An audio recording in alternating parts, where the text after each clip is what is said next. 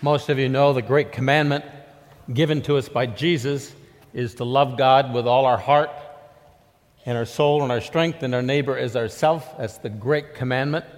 And before he left to heaven, he gave to the church what is called the Great Commission.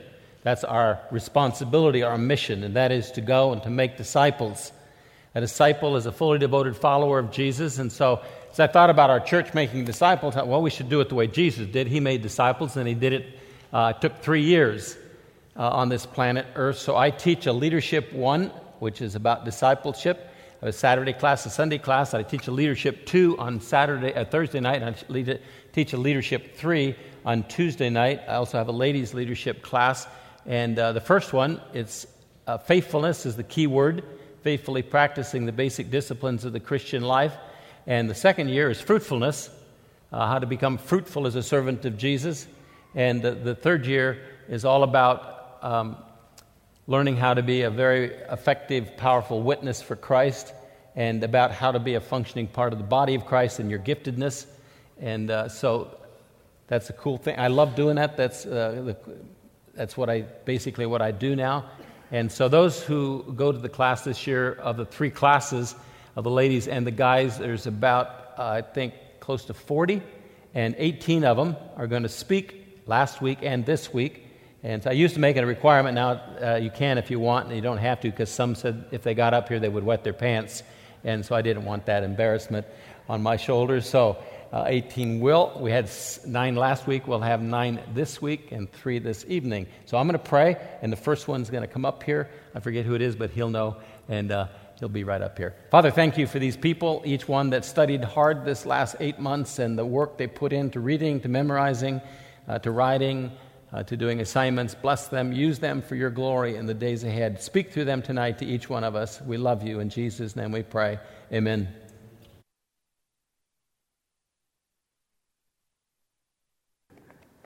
Um, for those of you that don't know me, let me back up. That's a little loud there. Sorry. Um, those that don't know me, my name is Steve Dickman, and I'm here tonight with my wife, Karen, and my daughter, Casey, who's 21, going to college, and she's single. She'll kill me after this. and anyway, but I, I just want to give a little background on myself. We moved here from Bend, Oregon, from into Sublimity a little over 12 years ago, and we started attending JBC. It wasn't long after we became involved in the uh, Bible study with Sam Duke, and along with Tom Zilverberg and his wife and some other people from JBC, we all had the same vision, and that was to do a church plant in Stayton, Oregon. After a few years there, we were led to go to a small church up the canyon to Lyons, Oregon, and I became involved in leadership there. Over the years, we grew to love the people there, and I became and we became a very united church family. In time, uh, we face some difficult spiritual battles there. Jesus said, If you follow me, you will be persecuted. That in this life you would have difficulties, and just because you are in a church does not mean you won't avoid uh, battles, but rather you become a target. I realized that there were times when God calls us to stand firm in our faith and to be strong and do, and do so. I learned that I was lacking in areas of my life. Well, fast forward to today, we came back here to JBC to become better equipped and to uh, strengthen our faith and our walk in God. I enrolled in Dee's class back in October 2018, the Leadership One. And uh, as we came coming to the end of this class, um, Dee asked us to speak on something in the class that hit us, you know, that stood out the most and affected us the most. Well, the lesson that hit me the most was on bitterness.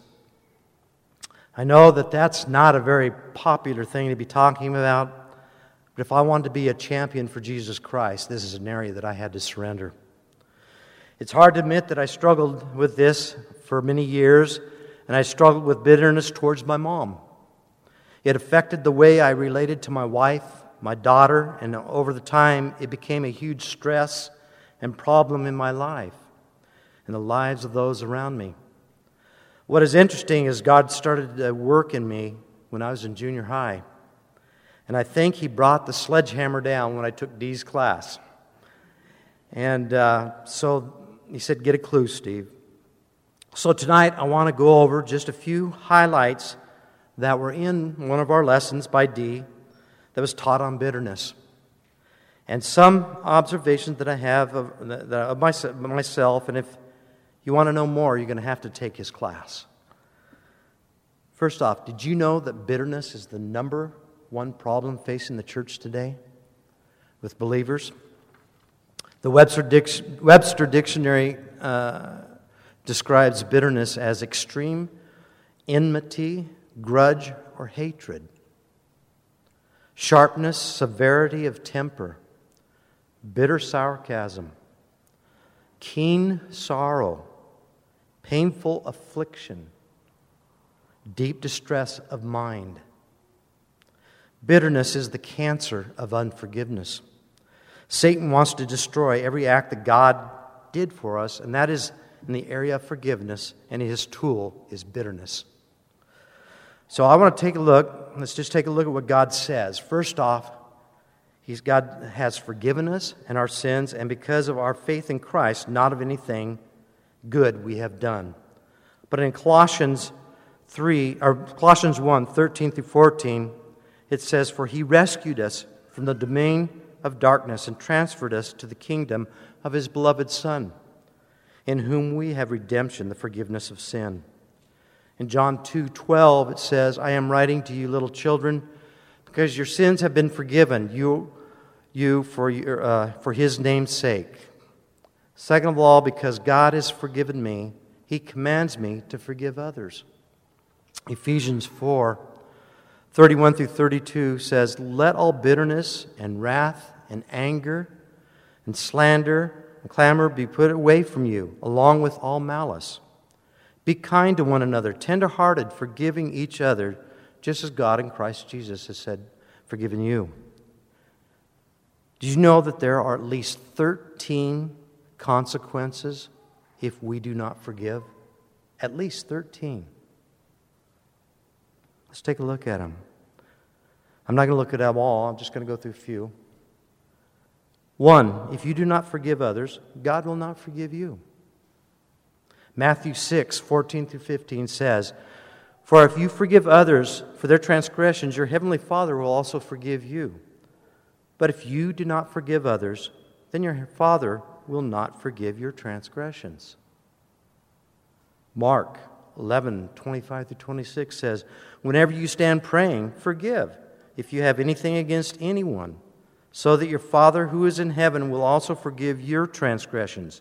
But if you do not forgive, neither will your Father who is in heaven forgive your transgressions. Second of all, if we have unforgiveness in our heart against someone, God doesn't want us in His presence. Matthew 5 23 through 24. Therefore, if you are presenting your offering at the altar, there remember that your brother has something against you. Leave your offering there before the altar and go uh, first to reconcile your brother then come and present your offering.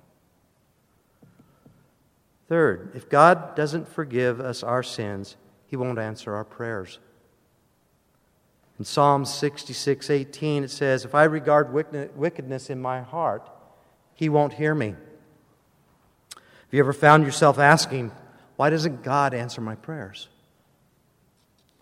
This is why it's so important to practice the seven disciplines of which one of these is a self examination and confession of sins. If God doesn't forgive us our sins, we'll be turned over to the torturer. Having unforgiveness against a person means that we are out of step with God's plan.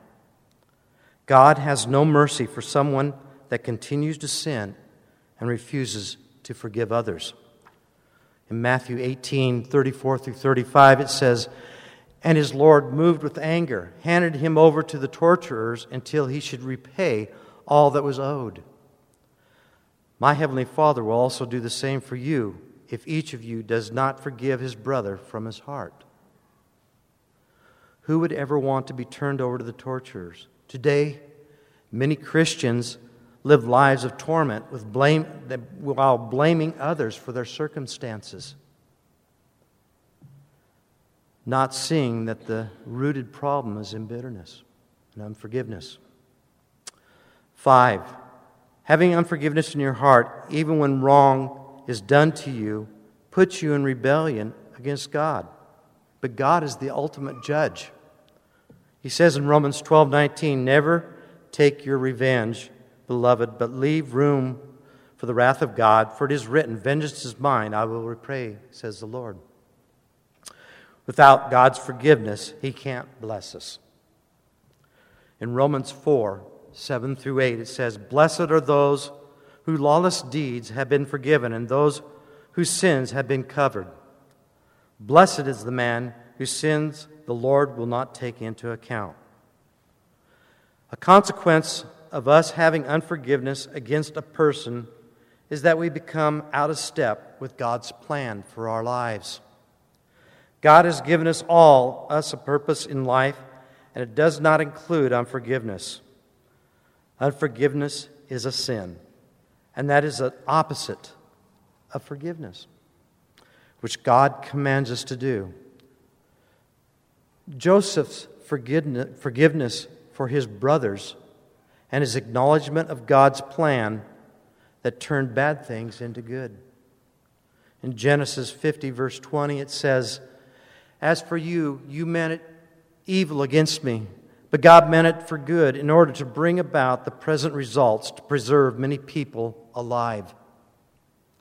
If Joseph would have had a bitterness towards his brothers, had not forgiven in his heart, then he would have been in rebellion against God for his plan for his life. So you may be thinking, what's the key to, uh, to forgiving others that have hurt you or someone you love? You may be thinking that they never will change because they keep on doing the same thing and you have written them off and you never want to see them again. You may ignore somebody. You know, they offended you, so you're just, you're just going to give them the cold shoulder. You're not going to honor them. The problem with that is it's about your heart of unforgiveness. You cannot read the, you can read the results that'll start happening in your life laid out in God's Word. Uh, John Hopkins University did a study on forgiveness called Your Health Depends on It. Here's what they had to say whether it is simple uh, spat with your spouse or a long held resentment toward a family member or friend, unresolved conflict can go deeper than you may realize. It may be affecting your physical health. The good news studies have found that the act of forgiveness can reap huge rewards for your health, lowering the risk of heart attack, improve the cholesterol levels, reduce pain, blood pressure, and levels anxiety, depression, and stress. Forgiving others is a commitment to loving them. In 1 Corinthians 13, 4 through 5, it says, Love is patient, love is kind, and is not jealous. Love does not brag and is not arrogant, does not act unbecomingly, it does not seek its own, is not provoked, does not take into account wrong suffered. Ephesians 4, verse 32, and by, chapter 5, verse 2, it says, Be kind to one another, tender hearted, forgiving each other, just as God in Christ has also forgiven you. And walk in love, just as Christ also loved you and gave himself up for you, an offering and a sacrifice to God as a fragrant aroma. Start developing the habit of forgiving quickly. Matthew 6, 14 through 15, it says, For if you forgive others for their transgressions, your Father in heaven will forgive you. But if you do not forgive others, your Father will not forgive your transgressions. Start memorizing God's Word. It says in Psalms 119, verse 11, it says, Your Word I have treasured in my heart, that I might not sin against you. You know, there's a joy and a freedom in being a man that is free from bitterness and being used by God. We have been praying for an opportunity to share Christ with our neighbors there in Sublimity where we live. And over the past five months, we've had at least four families in our home that do not know the Lord. We're building a relationship with them and getting to know them, and them getting to know us. We're also uh, doing laying the groundwork and uh, looking to this fall of, doing a community Bible study in our home, along with some guys that meet in our home on Saturday mornings for prayer and, and, and fellowship. And if there's any guys here that want to be a part of that group, just let me know. But we have a, a desire for God to use us. And I'm thankful that God has been using me in my life by taking care of areas and pointing areas out in my life. I would like to close just by saying if you struggle with bitterness and have a hard time forgiving others, or you find yourself becoming offended, then change your thinking and learn to forgive quickly. Start hiding God's word in your heart and take Dee's class. Let me tell you, that class is well worth it. Thank you. God bless you in your relationships.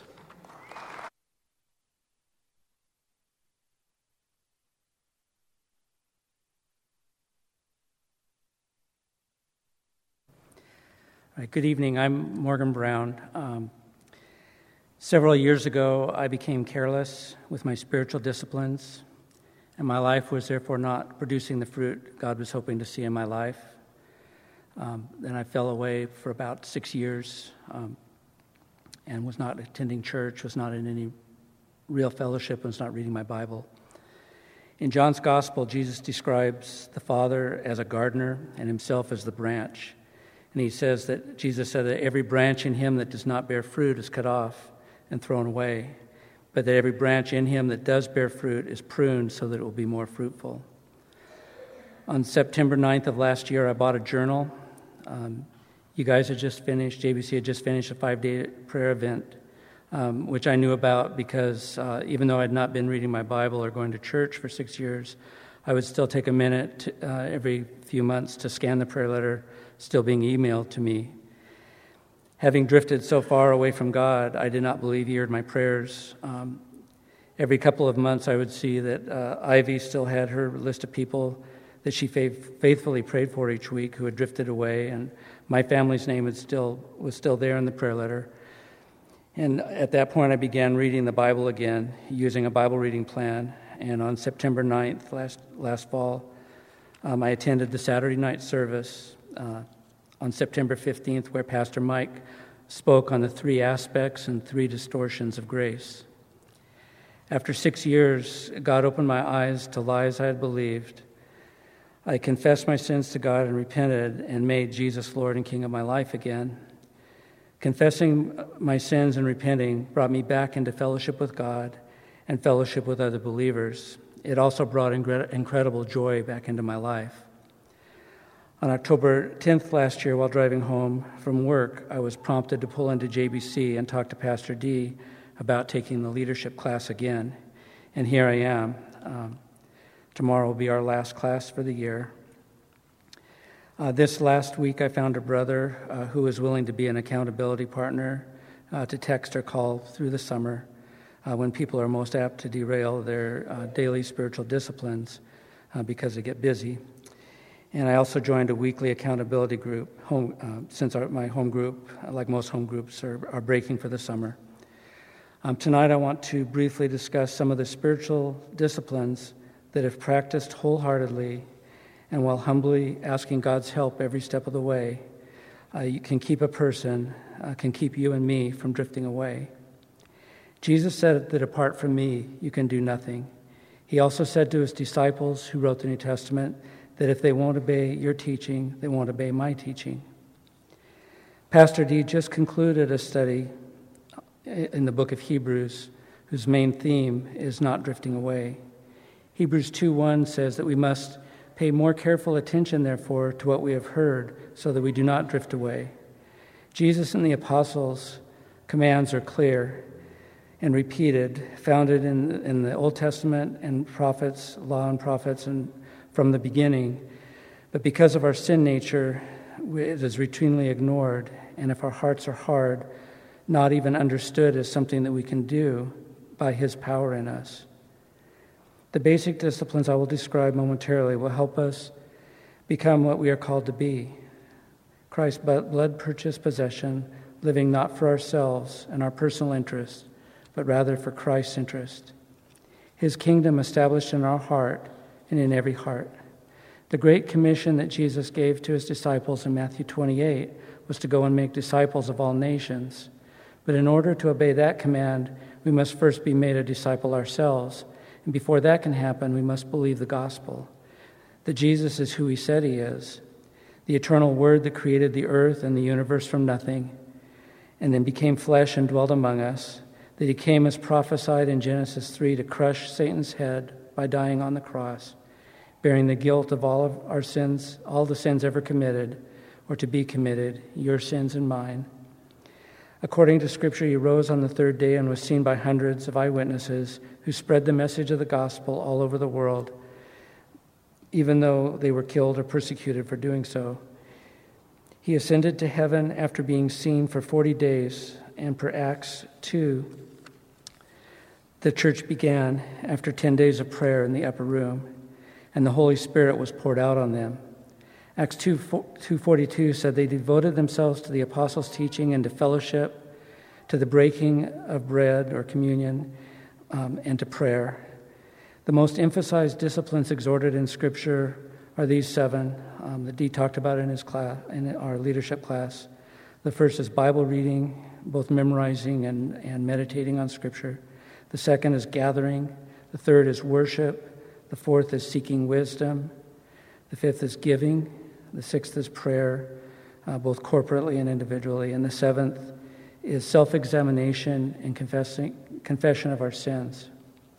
It can't be overemphasized that if you aren't a habitual, everyday Bible reader, you will likely not be successful with any other Christian discipline. We've been given clear instructions by our King. We insult him when we don't incorporate his to do lists throughout Scripture into our daily lives, into our daily to do lists. Gathering with other believers is emphatically commanded in Hebrews, using the negative form of the command. In Hebrews 10 24 to 25 says, And let us consider how we may spur one another on toward love and good deeds. Let us not give up meeting together as some are in the habit of doing, but let us encourage one another, and all the more as you see the day approaching. And Pastor D explained in one of our classes that in the Greek, the word order in a sentence is only important for emphasis. But there's a, um, the, adding the letter alpha at the beginning of a, a Greek word makes it a negative. And so in that Greek, that verse in the Greek that says, do not forsake the assembly, um, has a, an A in front of it, and it's put at the beginning of the sentence to give it a triple emphasis. Uh, to not forsake the assembly. As I learned the hard way, don't ever, ever, ever stop going to church to worship and fellowship with other believers. Um, there are no John Wayne Christians. Um, we need other believers. God will not bless our disobeying this clear, greatly emphasized command. Super bad outcome if you ignore uh, this, this verse.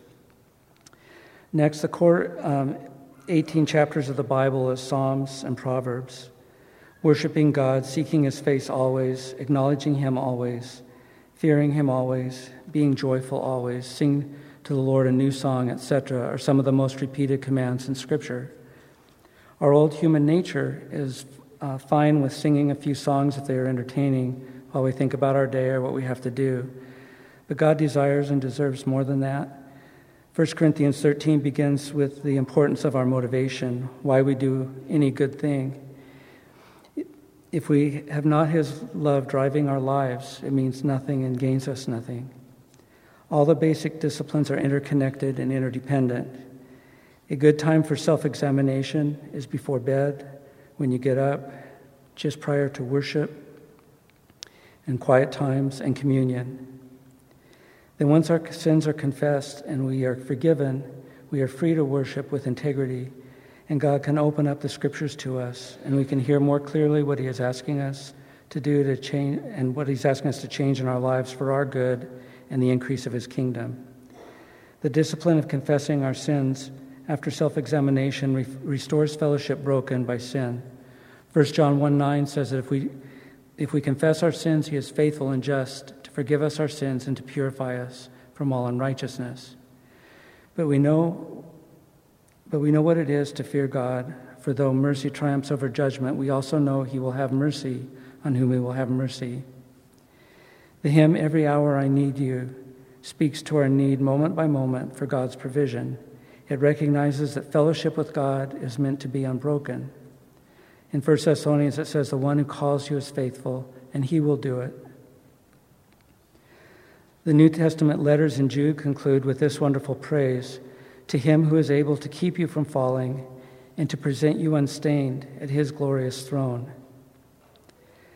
2 Corinthians 5:10 says to believers in Christ that we must all appear before the judgment seat of Christ to receive what is due us for the things done while in the body, whether good or bad. God rewards in countless ways, now and then at his judgment seat, those who diligently seek him and endure under hardship. In the internet age, we can, with a few clicks on our phone or on our computer, share the gospel or compromise our integrity. Timothy warns us to flee youthful lusts that war against our soul. These spiritual disciplines will provide us with accountability to God and to one another as we stop just going through the motions and truly make Jesus Lord of our lives. He will, as the Good Shepherd of Psalm 23, restore our soul.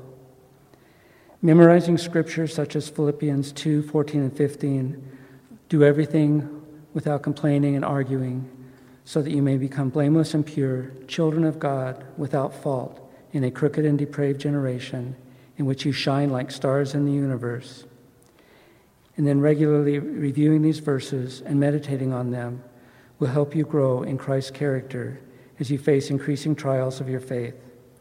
The goal of our faith is Christ in each of us. We are God's gift to one another to help bring that about. As Christ's love is shed abroad in our hearts, we will become what we are called to be, what He calls us to be. These disciplines, if practiced wholeheartedly and while humbly seeking God's help every step, we take are the best way to cooperate with what God wants to do in our lives. Thank you.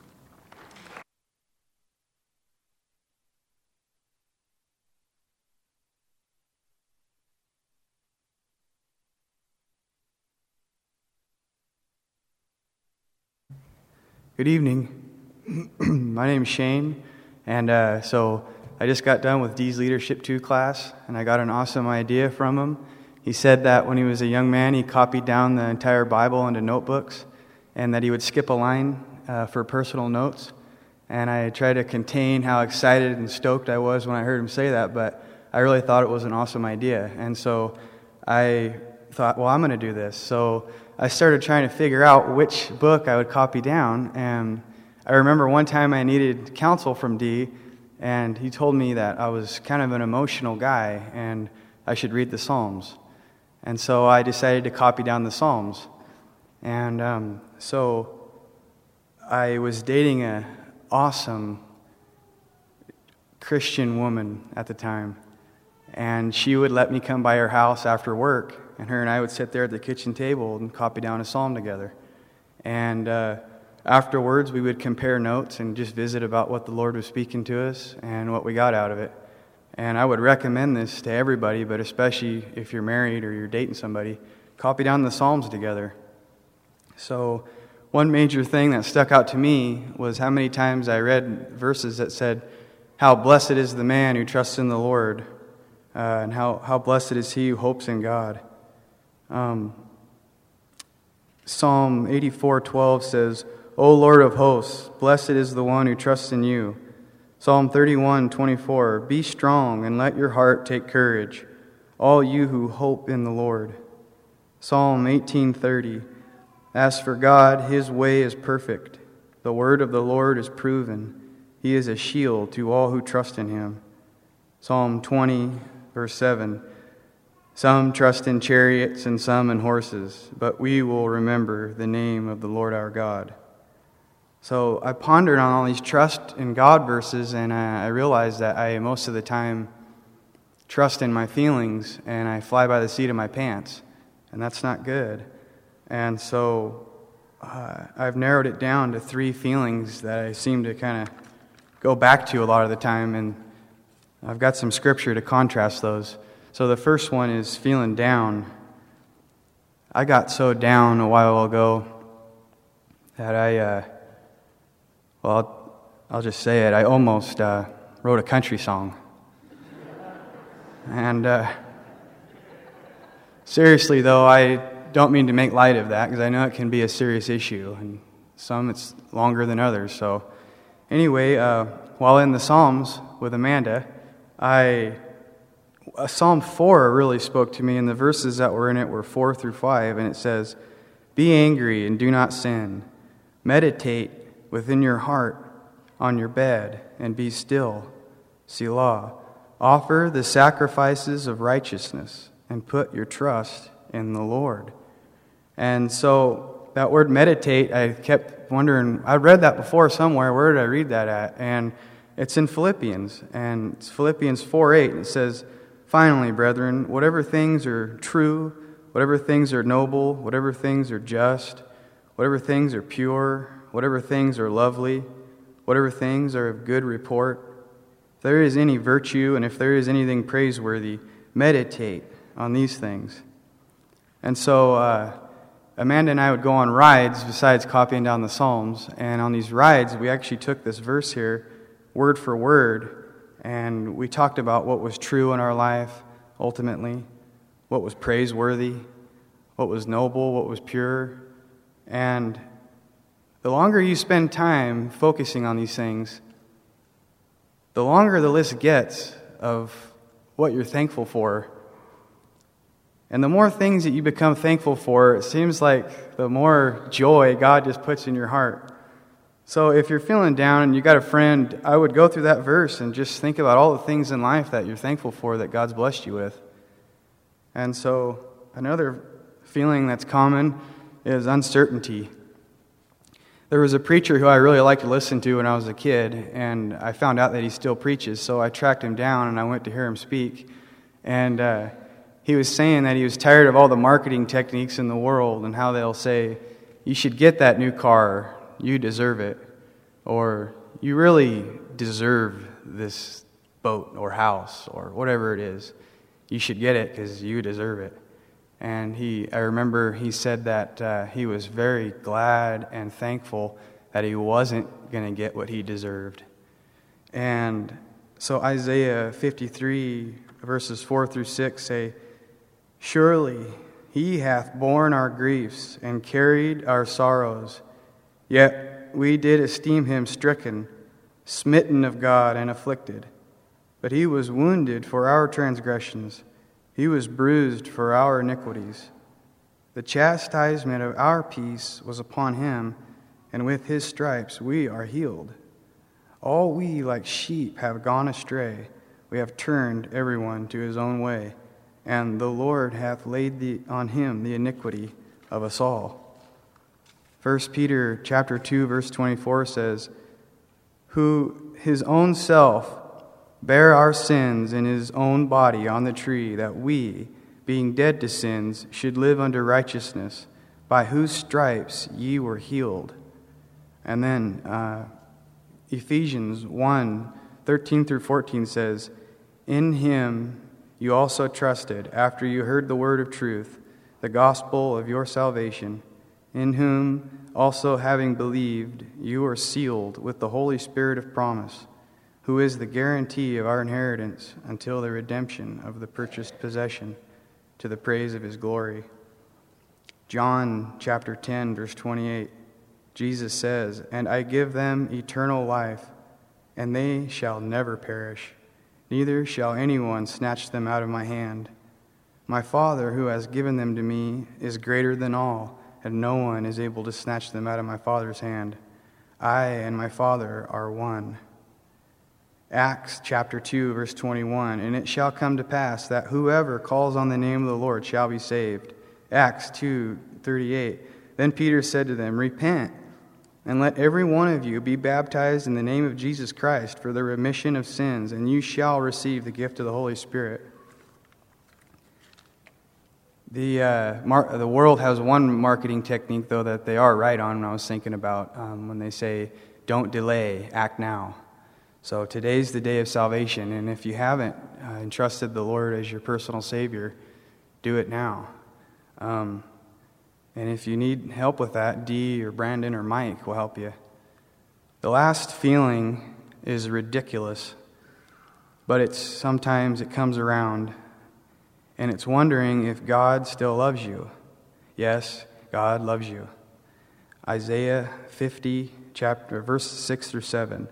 I gave my back to those who struck me and my cheeks to those who plucked out the beard. I did not hide my face from shame and spitting for the Lord God will help me. Therefore, I will not be disgraced. Therefore, I have set my face like a flint, and I know that I will not be ashamed. John 3:16 For God so loved the world that he gave his only begotten son that whoever believes in him should not perish but have everlasting life. John 15:9 through 14 As the Father loved me, I also have loved you. Abide in my love. If you keep my commandments, you will abide in my love, just as I have kept my Father's commandments and abide in his love. These things I have spoken to you, that my joy may remain in you, and that your joy may be full. This is my commandment, that you love one another, as I have loved you. Greater love has no one than this than to lay down one's life for his friends. You are my friends if you do whatever I command you. Romans 8 35 39. And before I read it, I got a really some really good quotes here by uh, Tim Keller. I really like listening to him preach. He, God, gave us the ultimate gift and do you think somehow that He's going to let your life totally off the rails now? He's not going to deny you anything that you need. This is the love you've been looking for all your life. If He wouldn't abandon you then, He won't abandon you now. If He wouldn't abandon you when hell itself was coming down on Him, if that didn't separate His love from you, do you think having a bad week is going to do it? Do you think that there is anything that you can do that could destroy his love for you when that couldn't do it? Or when bad things are happening to you all around and you say, I'm abandoned. If he didn't abandon you there, he isn't going to abandon you now. He spared not himself. The Father spared not his own Son. And Romans 8 35 39 says, Who shall separate us from the love of Christ? Shall tribulation or distress or persecution or famine or nakedness or peril or sword? As it is written, For our sake, for your sake, we are killed all day long. We are accounted sheep for the slaughter. Yet in all these things we are more than conquerors through him who loved us. For I am persuaded that neither death, nor life, nor angels, nor principalities, nor powers, nor things present, nor things to come, nor height, nor depth, nor any other created thing shall be able to separate us from the love of God which is in Christ Jesus our Lord. And uh, so, as I was putting, getting these verses ready and stuff for this, I was on the internet and uh, I came across a pretty neat story. Um, Jim Carrey, there's a organization in Los Angeles called Homeboy Industries, and they, it's run by a reverend, and they take in former gang members and they help rehabilitate them. Uh, so they can have a new life. And so uh, they had a speaker there just recently, and it was Jim Carrey. And what he said was pretty good. And so I thought I'd just share it with you. He says uh, to the prisoners, Ultimately, I believe that suffering leads to salvation. In fact, it's the only way that we have to somehow accept, not deny, but feel our very suffering and our losses. You being here, he said to the prisoners, is an indication that you made that decision already. You made the decision to walk through the gate of forgiveness to grace, just as Christ did on the cross. He suffered terribly and he was broken by it to the point of doubt and a feeling of absolute uh, abandonment. Then there was a decision to be made, and the decision was to look upon the people who were causing that suffering with compassion, with loving kindness and forgiveness. And that's what opens the gates of heaven for all of us. I wish that for all of you. I wish that for myself. Jesus is the way, the truth, and the life. And but it was funny though because after he said this, he kind of had this bewildered look on his face, and he said, uh, "Where'd that come from?" And so, anyway, thank you for hearing me out. Thank you, Dee, for your leadership class and for everything that you teach us. God bless you guys, and hope you have a great night. Let's pray together. Father, thank you so much for each of the men that spoke tonight. Pray that you will use them in the days ahead as your disciples, as your leaders, and that they will bear much fruit for your glory and honor, and that many people will be influenced and impacted by the lives that they live. Thank you for each one of them. We love you. In Jesus' name we pray. Amen. I'm JB, JB Phillips. Um, I just finished taking Leadership 2 class from Dee. This winter I was up here and I talked about a couple of my goals. One of those goals was spend an evening a week with a couple high school baseball players in the batting cages during the off season. Last year, to finish up Leadership 1 class, I talked to you guys about being positive, encouraging to others. And somehow I worked in a College World Series illustration into that message. To keep with that trend of the last two times I've spoke to you, I'm going to talk about baseball again.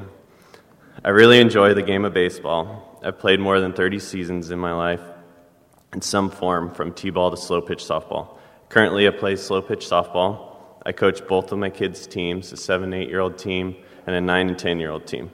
To sum it up, I just love baseball. In Leadership 2 class, one of the verses we memorized was Colossians 3:23. Shortly after that verse was committed to my memory, I was invited to join Jefferson's head coach on a three day baseball clinic in Portland. This clinic had 300 high school coaches all around the Northwest who were there to listen to a dozen or so high school and college coaches speak. I took several pages of notes and learned a lot about coaching.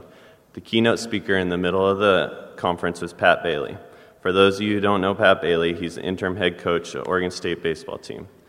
Bailey had some very insightful and motivating things to say about baseball and our priorities as coaches. The first thing he did was list his priorities. Number one is God, number two is wife, third is family, and then behind all those is baseball. He spent a fair amount of time sharing about his faith to the packed audience of baseball coaches. It was an awesome experience and very inspiring for me. Then he talked about what he called the man building business. It was about his passion to drive and build young men up to grow in character and how he uses coaching to do that. In addition to coaching my kids' teams, I've been the assistant coach for the high school baseball team in Jefferson for the past two seasons. In class, Dee said we should all have a, a ministry. I started praying very often about what my ministry should be and what I would get involved in. I was told from our, my classmates I should do something with kids since I do a good job with the little kids that I coach in the many different sports. I thought maybe coaching would be it, but I wasn't totally convinced. Once I heard Pat Bailey talk about character growth of his players and his man building business, I knew the growth, and I knew the growth I personally had in leadership class I received a great sense of direction that I should use coaching as a platform to help the high school players grow in character. Pat Bailey quoted a verse in the clinic Whatever you do, work at it with all your heart as if working for the Lord, not for men. That was the same verse I had just memorized a couple weeks before. Pat Bailey couldn't remember the reference, but I did. I saying the verse in my head with him during his presentation, Colossians 3:23. After the clinic had concluded, I started what I call my baseball ministry. With support from the head coach, I began leading a character lesson a couple times a week during practice. I take pa- Pastor Dee's material from leadership classes and make a condensed version out of it, or condensed lesson out of it. I've covered topics like wisdom, self control, anger, toughness, time management, and diligence. Our t- team still has plenty of room for growth, but this season has been very rewarding to see so many positive changes in those young men. One of the most surprising things about working with the teenagers is the growth that I've personally had. Spending time praying and preparing a short lesson often forced me to reflect on my own on myself and where I personally fall short.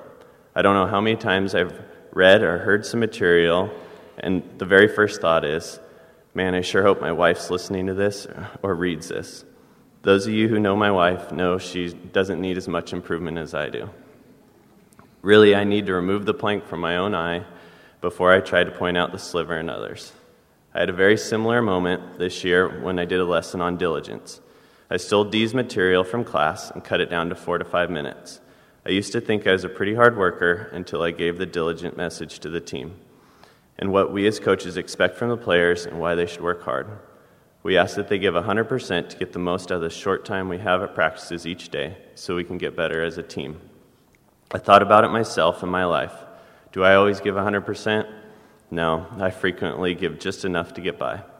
I told them being lazy is how we're born, and we have to choose to fight the laziness and purposely choose to work hard. Do I always do the more difficult thing and work hard? No, I frequently take the easy way out. I had to end the lesson being honest. I told them that I'm not a perfect example to follow, but I'm choosing to get better, and I want them to choose to also. Let's get the most out of, every, out of the short time we have together and get better. Every minute of every practice, we have to choose to get better and do the harder thing. Our season ended sooner than we wanted it to. In our league playoff game, we started the game very slow. We fell behind 5 to 1 pretty quickly. It was the bottom of the seventh, and in high school, that's the last inning. We were gaining momentum, and we were working on a comeback. We had the tying run on third base with only one out. A, a potential sacrifice fly flew to right field, and I was sure that that was the tying run. And then it turned out the runner got thrown out at home to end the game. It was a pretty sad and difficult moment thinking that you had it, and then it slipped away. We were so close, but we came up short. Just like any game in this life, when you don't win, you can look back at the game, play a few things through your head, and figure out some things you could have done differently that totally changed the outcome of the game. I think about the analogy of baseball compared to life frequently. It sure would suck to get to the end of our life, sit at the judgment seat after the game of life is over, look back at some of the things we did or didn't do, and wish we would have done something differently. By us choosing to be diligent and work hard with the things we, that have eternal consequences, the day of the judgment seat will be a lot better if we won't have to look back and analyze the game where we could have done better after it's too late. 2 Corinthians 5:10 For we must all appear before the judgment seat of Christ so that each of us may receive what is due us for the things done in the body whether good or bad. Let's choose to be let's choose to do the harder thing and be diligent with everything in our lives. If you're thinking about the leadership class, if you're hesitant or curious, look me up. I'll tell you all about it. They're the best classes I've ever taken. Thank you.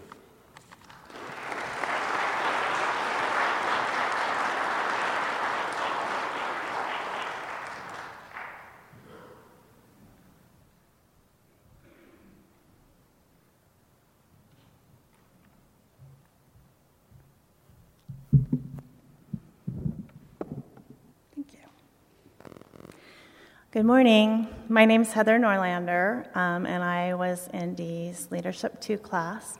It is for ladies also. Um, I confess that when I was um, asked to do this, I procrastinated and procrastinated. And I was trying, you know, I had all these different ideas going through my head.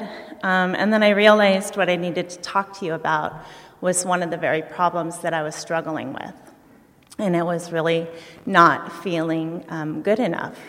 Um, you, there are people in this room that have been Christians longer than I have been alive, um, and I'm sure that you're much more wise and much more set. Um, what in the world could I say to you? You know. Um, one of my biggest struggles throughout my life has been the way that I think and thinking that I'm not enough. Um, this is a lie that Satan wants us to believe. Um, John 8 44 says that Satan was a murderer from the beginning and not holding to the truth. Um, there's no truth in him.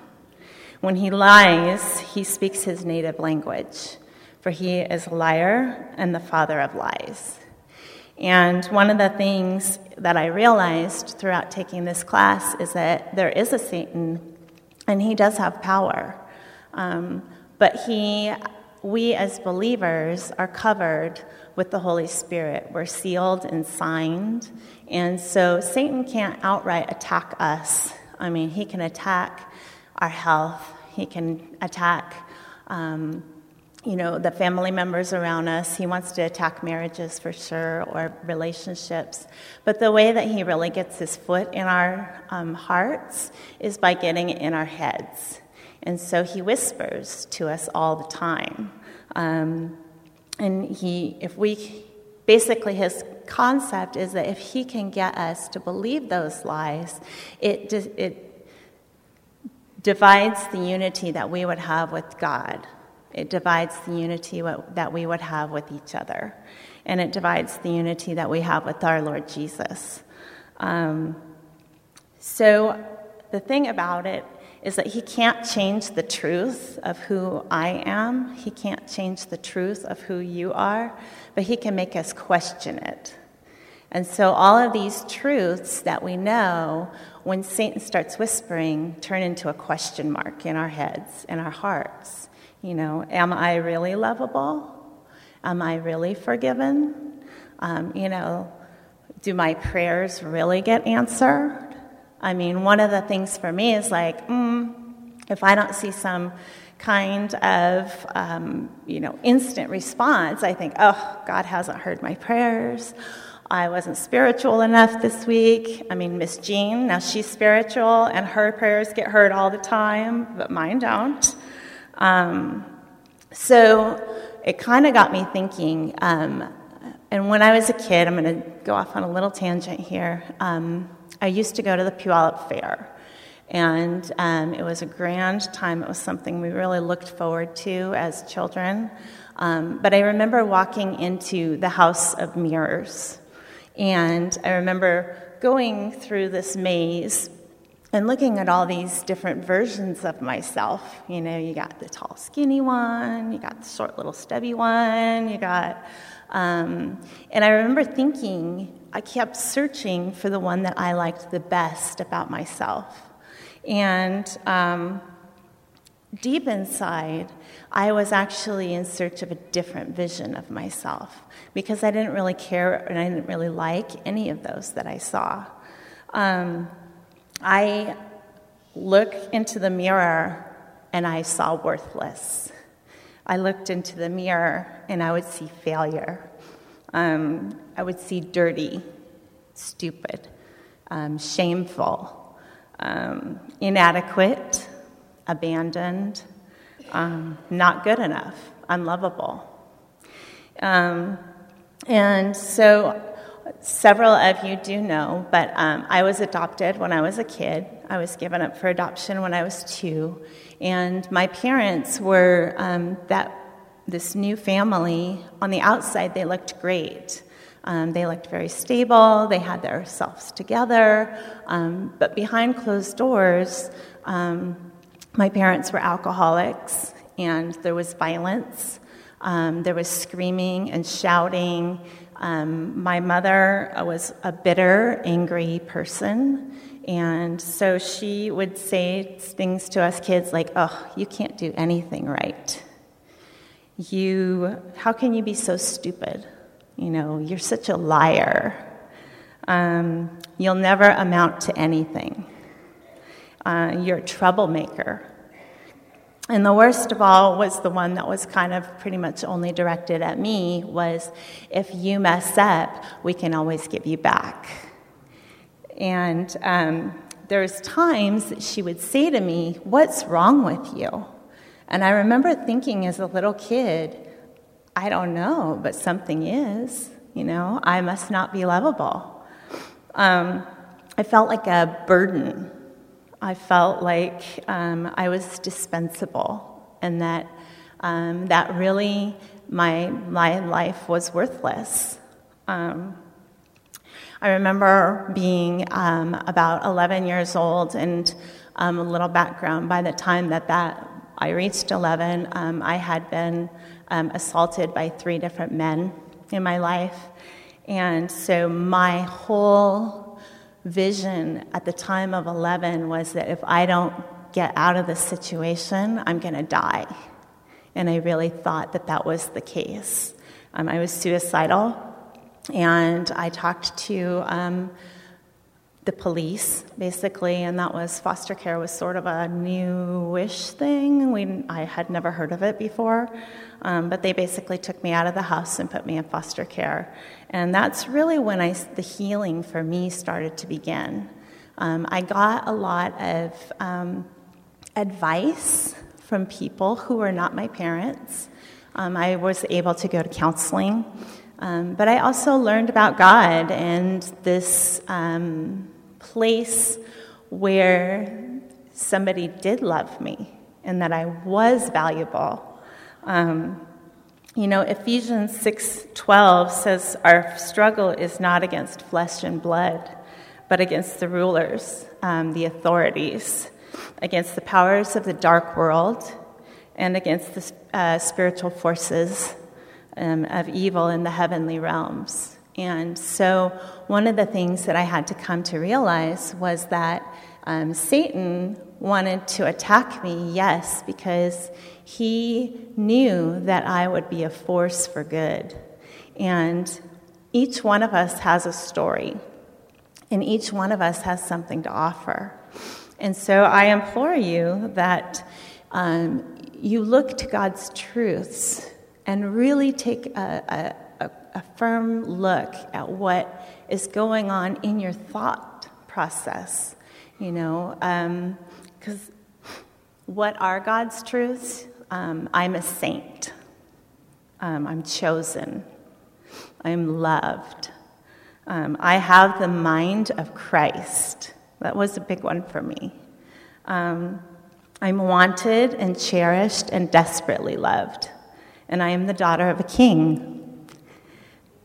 These truths are right there in God's Word, black and white. But we have to reach out and seize them. We have to hold them true for ourselves. Um, and how do we do that? Because oftentimes, you know, even now I'll get into a spin and my thoughts are spinning and my mind's going.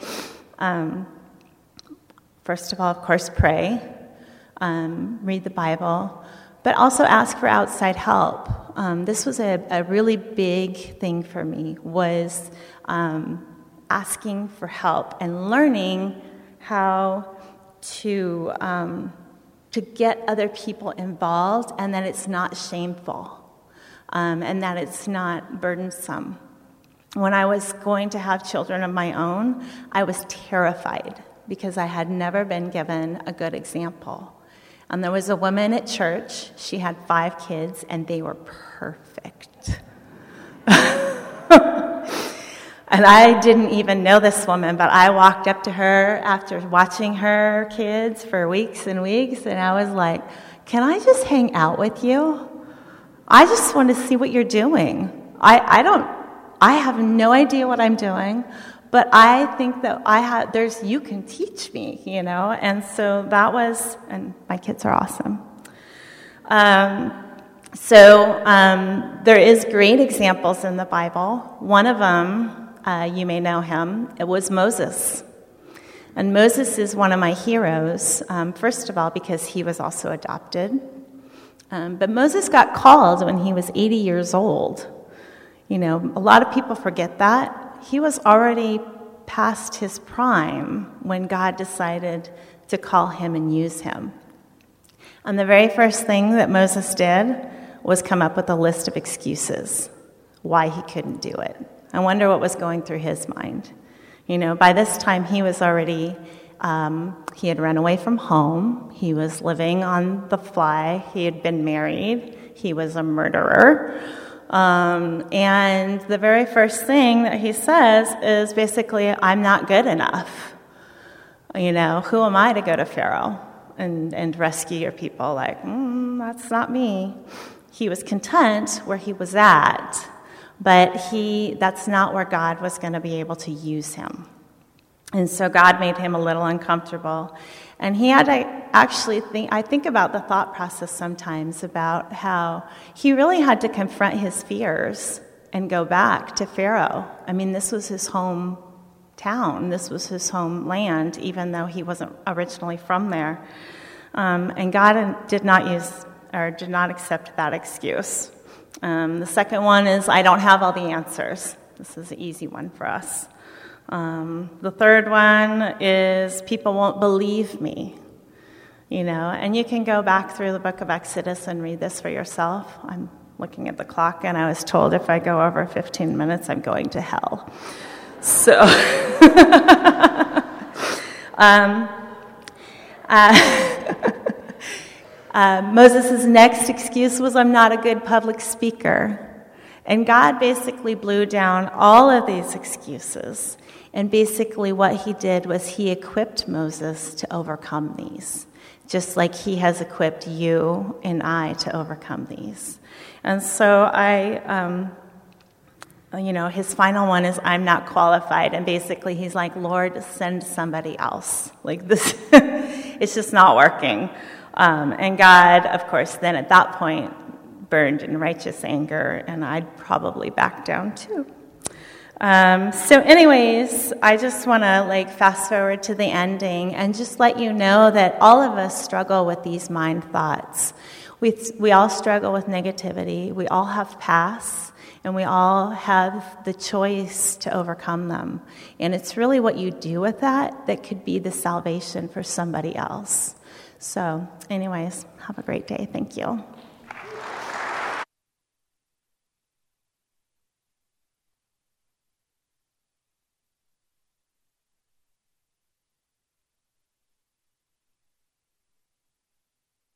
I always hate having to follow her. It's just kind of like, all right, here we go. Uh, my name is Brent Norlander, and uh, uh, kind of bringing up the last slot for the day. I'm not sure, really sure what that means, but okay. Um, we're asked to come up here and speak as part of the class, but for me, thinking about it, I was more of a uh, I looked at different subjects. What can we talk about? And everything, when I looked at my notes, came back around. Kind of, it all came back. This word character kept coming into my mind, and and okay, what is that? You know, and for me, it was it was about the training and the development of character, specifically godly character. Okay, not being a character. I've been accused of that. So, um, but so what? What is character? Why is it important? Why do we need to have it? And most people, you know, character is loosely defined as what you do when other people aren't watching, and you can kind of fill in the blanks and say, okay, yeah, that makes sense. Um, but uh, you know, honesty, responsibility, courage, kindness, all traits that we know that deep inside us, you know, we desire. We know those are good. We have them. And then, okay, well, who's the best example of that? Jesus, right? He had the perfect character, did everything right, and something to aspire to. So if it's desirable and good, Jesus was uh, exemplary in that, in that regard, and we're supposed to follow him. The why it's important kind of question answers itself. Um, we look at 2 Corinthians 5:17. If we are in Christ, we're a new creation. The old is gone, the new has come. So how does the new creation happen? Okay, does does God just zap it into you and all of a sudden we're in great shape? No, it doesn't work like that. Or hey, I've been baptized and, and now these, these, these great character traits are floating around out there and we just spiritually experience them and, and we're all good to go. Now, sorry to say that doesn't work either be nice, but it's not going to happen. So, character development is, is, a, is a process, and it's also part of a bigger process. Uh, kind of the, the, the, encompassing phrase found in Romans 5 uh, 3 through 5, we know this. Not only that, but we rejoice in our sufferings, knowing that suffering produces endurance, endurance produces character, and character produces hope. And hope does not put us to shame because God's love has been poured into our hearts through the Holy Spirit, which has been given to us. Character, character development is a key part in our quest to have the hope that ultimately connects us with and pleases God. So we can kind of see the process here, but seeing the word suffering in that formula kind of makes everybody cringe a little bit. Like, wait a minute, to do this, I have to, to, to suffer? Like, yeah, you kind of do. Um, these changes need to happen within us. It can take time and it can be difficult. In our world, especially the modern world, we have quick fixes. We want immediate relief for everything. We see it in everything we do. Financially, hey, I don't have enough to really buy that right now. Well, you don't have to suffer and save up. You just, ah, I got a credit card, we'll do that. Oh, I don't feel so good. I, don't, I shouldn't go home and rest. I'll go to the doctor, give me a pill, I got to get back in the game. And even in relationships. Oh, you're not happy in your relationship? Don't worry about it. Just go get another one. You know, it's fine.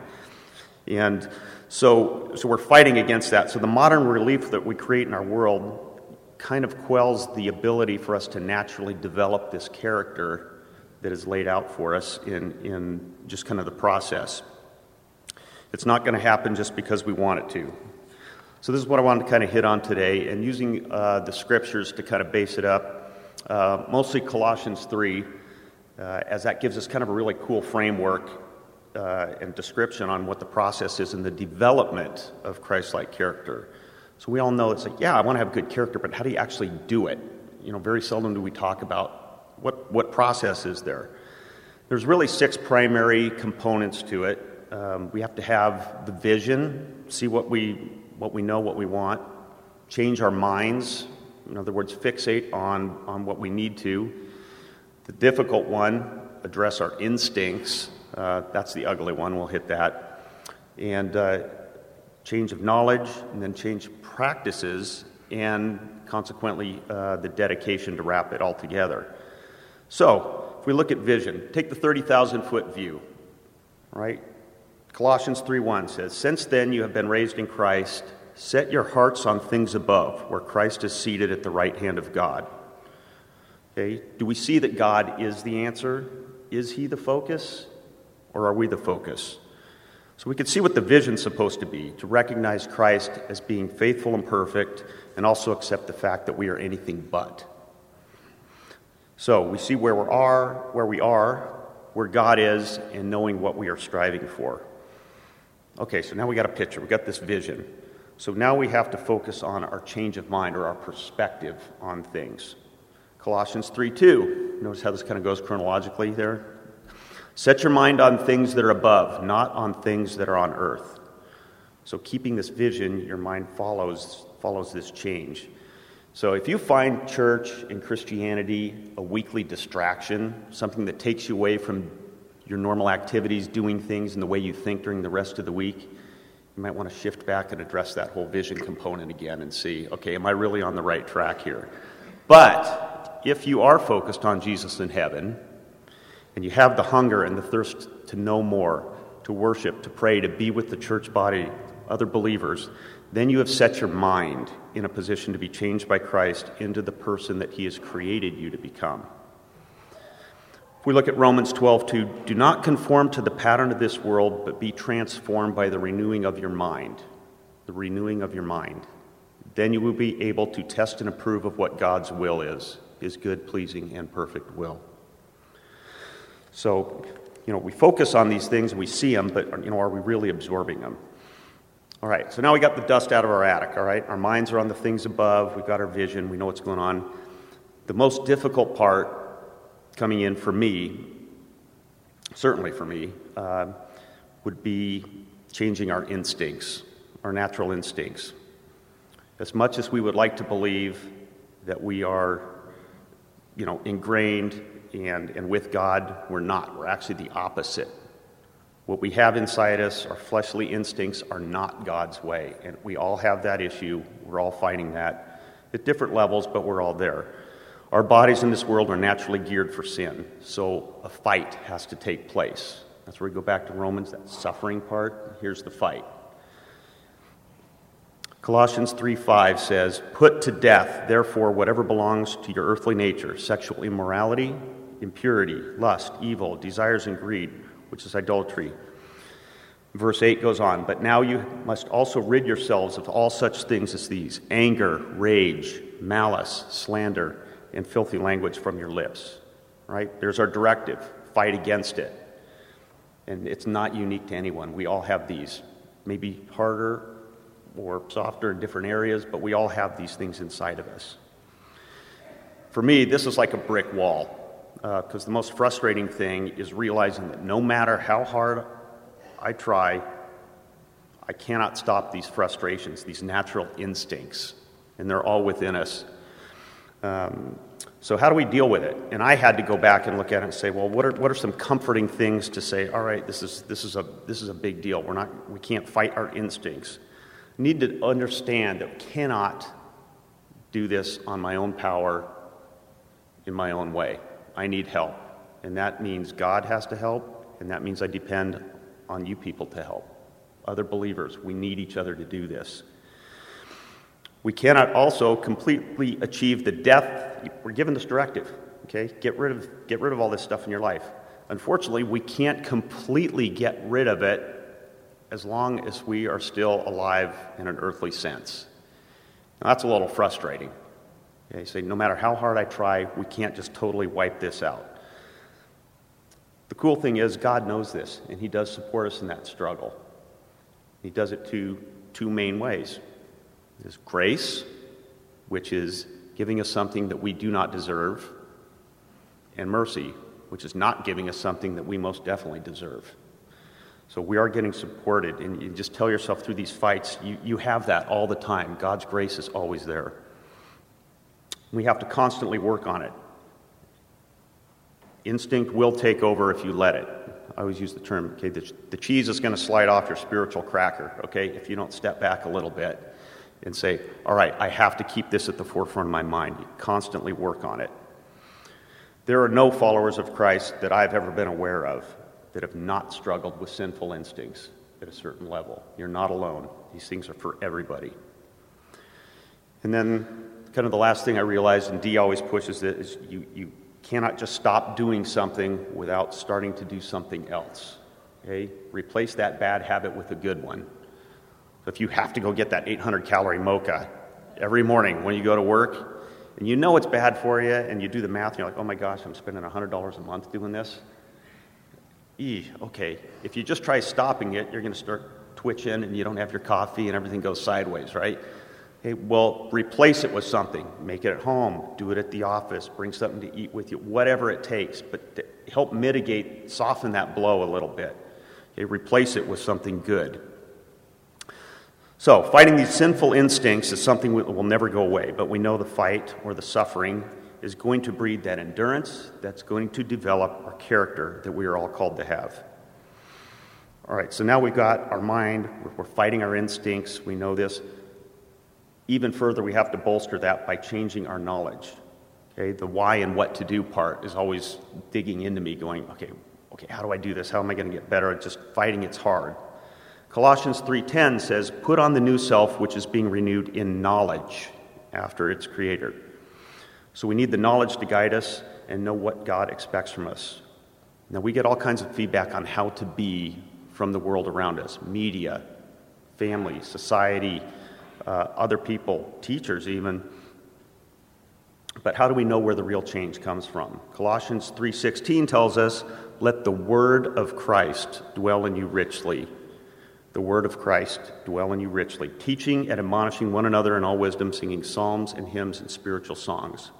So while getting the how to be information from other people may be good, hopefully it's good really, if you want the baseline, the, the, the, unaltered version, it's in the scriptures. And that is why it is so important. That's why you hear Pastor Mike, Pastor Dee, other folks here at JBC. You got to read that Bible every day. There's your support. That's the backup. The real information is going to keep your knowledge, keep your mind clear, and keep you focused on being able to fight these instincts. Think like God wants you to think. Character defining thoughts come in time only with the development of the character, but we have to change our practices. Physical application of these changes are what we're thinking about. Colossians 3:12 Therefore as God's chosen people holy and dearly loved clothe yourself with compassion, kindness, humility, gentleness and patience. Okay, clothe yourself. Physical actions, going out and doing something, not just doing it in your mind, but actually getting in the game, which is essentially practice. Think back to Romans suffering to get endurance. Okay, part of changing your practices can actually feel, again, like that suffering. It's not fun. Now, we don't want to get depressed here uh, because we, we never ultimately arrive in having the perfect Christian character like Jesus had. But we should grow, be growing daily in the display of it. That's one of the main things these leadership classes. What are you doing? Okay, display that. He always says you don't have to act the way you feel, right? Okay, My kind of uglier version is that fake it till you make it. But it's true. If you think about it, it's like you are controlling those instincts inside you by not performing according to those instincts. You are rising above that. And if you focus on that, it will, it will end up altering your character. You may never totally get it under control, but hopefully you're getting better. You're getting better all the time. So what really counts is that progression. If you're a bowler, you may, may never bowl a perfect score, right? But if you go out there and you do it every day or a couple times a week, your score should be getting better and better over time. You want to be perfect, you may never be there, but you're going to get to that point where you are achieving things. God wants us all to change from the inside out, which is essentially character development. But He will not just light a fire under us. We're not going to get zorched with a lightning bolt to make us into perfect people. I know, spoiler alert, right? You can't just get baptized and there we are. On the contrary, He actually expects a little bit of cooperation from us. Imagine that. So, to change the character, we need to practice. And almost like I always think of it like I always have to use a sports analogy. It never works. I can't say anything without doing that. You have to train like you're, you're this, you know, if you're a holy athlete, we're running the, the endurance race, okay, for the ultimate prize at the end. But this character development is part of our training, it is a piece of the puzzle. Um, very important, um, you know, for me because the character uh, is such a defining aspect of who we are and what we can do. What's your practice now becomes habit later. So if you keep practicing, even though you're fighting against those things, you do it again and again and again, and pretty soon it evolves into a habit. And the accumulation of these habits turns into your character. So the practice isn't always fun. You're going to be fighting those instincts. But if we approach it like being on a team, here's our team. These are all your teammates, okay? It's much easier to train and perform with a team. We've got coaches, Mike and Dee right? I don't know who's the offensive and defensive coordinator, but we'll, we'll figure that out. But they're coaches to help you develop, support you, motivate you, and hold you accountable. So character grows out of these true processes of, of, of progression, but the last piece of it is dedication. Uh, you have to do it day in and day out. You can't say, okay, I'm going to work on it this week, but next week I'm on vacation, I'm just going to go back to being me. It doesn't work like that. You, you have to stay on it constantly. And we have to focus on the Lord in that dedication with him to get that godly character. Colossians 3:17, and whatever you do in word or deed, do everything in the name of the Lord Jesus, giving thanks to the God the Father through him. So what separates that conversion from just self-improvement to God improvement, we change our dedication. Godly character is within all of us, but revealing it is a process. As your character evolves, you can become known for being that individual that gives inspiration to help to others, to help train, and that's what we're all called to do. We all get better, we bring up the next room. We go get disciples, we pull them off the street, we find them where we can, we bring them in behind us, make the team bigger. So strive for character, character development like Jesus. Let's pray. Father God, we thank you for the gift of free will, the opportunity to decide and control what we want to become. We pray for the strength to please you through our development of character, to change from being self focused to Christ focused, to overcome our sinful instincts, and through our efforts in your gifts of grace and mercy, become more like Christ in our hearts. We love you and pray this in Jesus' name. Amen. Uh, good morning. My name is Casey Thomas. I've been in one of Pastor Dee's leadership classes for the past several months. And as you've heard, part of the graduation process um, is getting up here and talking in front of all of you. So appreciate the opportunity to do that today. We're supposed to talk uh, for 12 minutes about one of the most impactful lessons um, that we've learned in class. And Pastor Dee makes things like this sound so simple because he's Pastor Dee. Uh, he has that way of making you think that it's. Uh, no big deal to talk for 150 words a minute.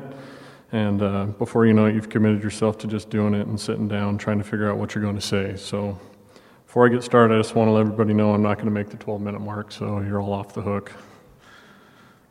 Um, I have to be honest, I really wanted to come up with, with some great things to say to make everyone really proud and to sound like I really knew what I was talking about. I figured if I could do that, that I'd make my kids proud, and they would think I was almost as cool as Pastor Dee and Pastor Mike. and I could make a run at my father in law Gary Howell's record setting score he posted in this class last year. Although Gary's quite the fisherman, so you'll just have to take his word for it that he did so well. but truth be told, as, as today got closer and closer, I, I really didn't want to stand up here and sound like a hypocrite or someone who is a know it all. You see, I have slid back several times since this class started, and I really didn't think it would be a good idea to talk about an impactful sermon because I'm definitely not the best person to talk about such things. Sometimes I feel like I've slid back into the 80% of people that Pastor Dee talks about who take this class and do what we're not supposed to do, and that's drift back. After talking with my family about it and expressing what I just explained, um, I was convinced that I should talk about what I just described and use it as a lesson to learn from, which is a reminder that we're all human, and in the flesh we are not perfect. We all will sin. But by examining your life for sin and confessing those sins every day, we can be forgiven and continue to grow closer to God. As 1 John 1 9 says, if we confess our sins, he is faithful and just and will forgive our sins and purify us from all unrighteousness. Well, since I didn't exactly sell myself with that introduction, I wouldn't blame any of you a bit if you want to get up now and beat the rush to the coffee line. However, if I had just heard that, I would probably be thinking if this guy can make it through the class, anybody can. So just stick with me for a little bit longer. I will try and finish this talk better than I did Dee's class and hopefully use something I learned as a positive example and motivation to continue trying to grow and finish strong in the race we're all running together. Some of the most impactful lessons have been those about accountability, gathering, and wisdom. But it seems like I'm always thinking back on those things when something in life happens, and it reminds me of something I've heard before in church, a good book, or in Scripture. but what's, what's most impactful to me is seeing how God's wisdom and accountability are found in other people or gathering. This is something that Pastor Dee regularly touched on in our classes and something I've heard him preach about before. He likes to call it one anothering. That phrase is one that makes sense, and it's one that's easy to do, yet sometimes is the most difficult to accomplish. Gathering is one of the seven basic disciplines of the Christian life, and one that many, myself included, often ignore. We all need each other, and the church is the church when we all gather together. The same can be said about our family and friends, so I want to talk about a few examples of how one anothering and other lessons I've learned can be found in our everyday lives. A few weeks ago, a friend passed away. It was completely unexpected and way too soon for the life of somebody so young and so amazing to be taken. I've always thought of him as an incredible person with a strong work ethic and unequal devotion to his family and his faith. What I didn't realize until after he passed is how much wisdom this person had. He was a big time jokester and a guy who could really pull off some pranks or give a guy a hard time about just about anything. But looking back, there's no doubt he was filled with God's wisdom. He was a guy who had a tremendous sense of joy in his heart, and the person that others just wanted to be around and spend time with because of the kind of person that he was. We never really spoke about anything profound or super whiz bang. We just spoke mostly about our families, and he always had a genuine interest about what was going on in my life. Since his passing, the same question has been asked over and over, and I've even asked it myself why him? Why would such a great dad, husband, son, brother, and friend be taken so soon? I know that all the wisdom in this room combined will never answer that question, but I'd like to think that whatever the reason was, his passing has brought the people he touched in this life closer to the Lord. It also puts things into perspective and makes you evaluate what you're doing every day to finish strong, because there's no guarantee when your race will end. Another great example of one anothering or gathering together to receive God's grace can be found in those around you who are humble, wise, and genuinely insightful. I'm lucky to have someone like that who made a commitment to finishing strong and is continually seeking wisdom and accountability. This person is my father in law. You know, the fisherman I mentioned earlier who tells tall tales. But all kidding aside, he has truly been a powerful influencer in my life and someone I genuinely love, respect, and look up to. And since Gary is a fisherman, I will use Pastor Dee's farming analogy of what you reap what you sow, but in a slightly different way. You see, my father in law knows that to bring those he loves closer to God is just like fishing. Catching a big fish isn't easy, and keeping little fish on a big hook is even harder. He knows that if he's going to bait those around him, big or small, just like fish, To accept Christ and be hooked for life, he has to master his art through his own trials and experience, to gain the insight and wisdom to see below the surface, and help us all see the same thing too. As Proverbs 8 14 says, Counsel and sound judgment are mine. I have insight and I have power.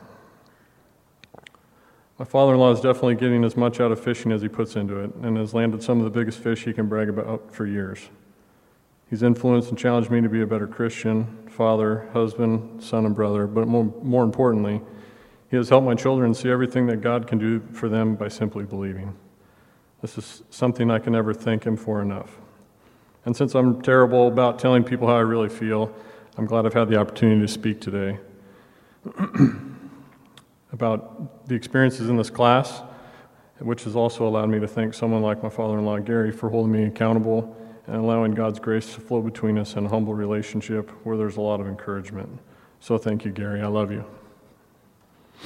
With everything I've spoken about today, I just want to close by saying that no one is perfect. There will always be things we can do better and things we'd like to change.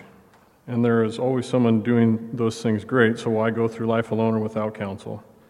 If we want to finish strong be told one day, Well done, my good and faithful servant, we have to hold each other accountable and share the wisdom that each of us possess to those seeking it the most.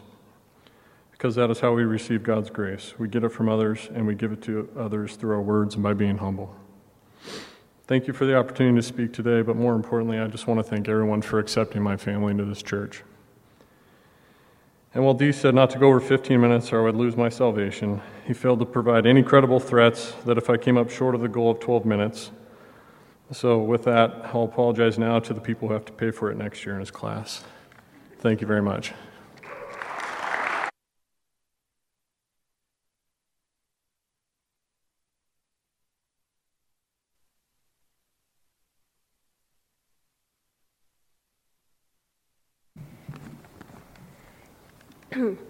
Hi, my name is Kaylee Kinsey, and this year I decided to take um, Pastor Dee's leadership class for ladies. One thing that I enjoyed about this class was the ability to focus on listening without many distractions. Um, I have a bunch of kids, so I'm always distracted. I decided to take this class because I wanted to learn and grow, and I felt stagnant where I was at. And I was hoping to be encouraged to make some new goals. One thing I don't want to give up is my commitment to Bible reading and prayer. I've decided today to speak to you about something that has been in my heart since not long after we started going to church here. I'm going to speak to you today about forgiveness. Forgiveness is something I've struggled with my whole life. When we first came to church here, I had never heard anyone talk about forgiveness like Pastor Dee did, and I've gone to church my whole life. I'm using some of the ideas from one of Pastor Dee's sermons, but I put my own spin on it. Forgiveness is defined as a purposeful choice to release feelings of vengeance and or a grudge toward a person that has wronged you, whether or not it is deserved. Hebrews 12:15 says, "See to it that no one fails to obtain the grace of God, and that no root of bitterness springs up and causes trouble, and by it many become defiled." When you don't forgive and are bitter, you're missing the grace of God. The only way to get rid of bitterness is forgiveness. God expects us to forgive because he has forgiven us. Ephesians 4:32 And be kind to one another, tender-hearted, forgiving one another, even as God for Christ's sake has forgiven you. We are to forgive as we have been forgiven. When we do this, we forgive without expecting anything in return, not even a sorry. It's easy to forgive someone that is truly remorseful it's much harder to forgive someone that isn't sorry and we might never hear an apology from. Most of the people in my life that I forgave were either too prideful to apologize or never knew they had even hurt me. Giving grace is forgiving even when it is not deserved. Forgiveness is giving God the right to take care of justice. When we forgive, we are giving up matters into his hands. While doing some searching for more ideas about what to write, I came across a story um, about a school full of Amish children that were taken hostage and killed by a man. Within hours of this happening, the families of these children were already comforting the man's wife and parents. One of the fathers made the comment that this man had a mother, a wife, and a soul, and now he is standing before a just God. This family was obviously hurting. They chose to let God do his justice instead of harboring anger and unforgiveness. If we do not forgive others, God will not forgive us. When I have forgiven the people in my life, I feel clean like a weight is lifted off my chest. I have a desire to pray for those people and want good for them instead of evil. Colossians 3:12. Put on therefore as God's elect, holy and beloved, a heart of compassion, kindness, lowliness, meekness, long-suffering, forbearing one another, forgiving each other. If any man have complaint against any, even as the Lord forgave you, so also do ye. If God doesn't forgive us our sin, he won't answer our prayers. When we don't forgive, our relationship with God becomes broken. Psalm 66:18. If I regard iniquity in my heart, the Lord will not hear. I want my prayers to be heard and answered by God. Mark 11:25 to 26. And when you stand praying, forgive if you have aught against any, that your Father, also which is in heaven, may forgive your trespasses. But if you do not forgive, neither will your Father, which is in heaven, forgive your trespasses. Galatians 6 7. Be not deceived. God is not mocked, for whatsoever a man soweth, that shall he also reap. If God doesn't forgive us our sin, we will experience the full consequence of sin. In order to have our own sin forgiven, it is necessary to forgive others. If God doesn't forgive us our sin, he can't bless us. Romans 4 7 through 8, saying, Blessed are they whose iniquities are forgiven and whose sins are covered. Blessed is the man to whom the Lord will not impute sin. One of the blessings from God can be good health. Doctors say that forgiveness improves relationship, decreases anxiety and stress, and lowers blood pressure. If God doesn't forgive us our sin, we will feel guilty. When I wouldn't forgive someone, I would feel like I was being eaten alive. Every time I thought about them, I would feel the anger as if the incident happened yesterday. Psalm 38, 17 through 18. For I am ready to fall, and my sorrow is continually before me. For I will declare mine iniquity, I will be sorry for my sin. We will have no influence in the life of someone that we don't forgive. This one really hit home for me there were people I was angry at, but I still wanted to be part of their lives. How was I supposed to be a good influence on them if I was angry at them? Who wants to listen to someone that speaks to them in anger? The time to forgive is right away. The sooner you forgive, the better. You know the old saying don't let the sun go down in your anger. The longer you let things simmer, the angrier you will be. When I think about forgiveness, it reminds me of an essay I wrote as a seventh grader. The title was It's Not Hard to Make a Decision. As an adult, this seems laughable. Coming to a decision is much harder as an adult than my seventh grade brain thought. Just as I thought decisions were easy until I had to make them, many people think that it's forgiveness is easy until they have to act on it. Don't say it's okay. Instead, say I forgive you. I always used to tell people, oh, that's okay, but it wasn't. I was still irritated and when I didn't let them apologize and display forgiveness to them, I would feel as if they didn't care. The honest thing would have been to say, That hurt, but I forgive you. The key to forgiving others is to commit to loving them. It is a way of showing your love and commitment toward others in your life, especially family members and friends. You can't show someone God's love without your heart being in the right place toward them. God is the ultimate source of love. If you don't know love, you don't know God. 1 Corinthians 13, 4 through 5 tells us, Love suffereth long and is kind. Love envieth not. Love vaunteth not itself, is not puffed up, doth not behave unseemly, seeketh not its own, is not provoked, and taketh not account of evil. Forgiveness can be letting go of the same sin by the same person over and over. It takes practice, practice, and more practice. Forgiveness is more of an ongoing battle for me, depending on the person and the sin. One decision that has helped my prayer life is that when I pray and my mind goes off topic and I start thinking about someone that I might not be on good terms with, that I choose to pray for them, then I feel as if my heart is in the right place toward them.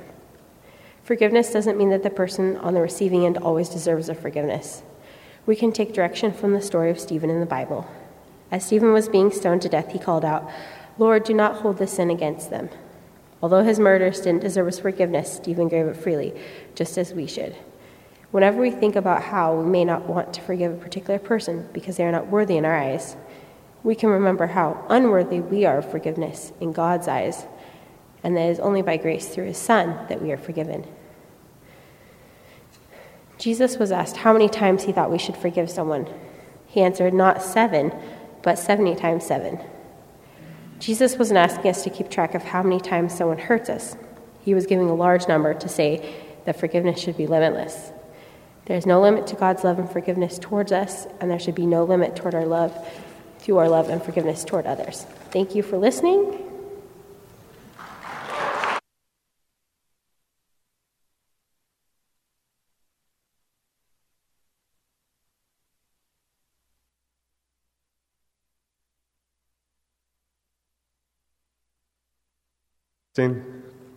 Okay.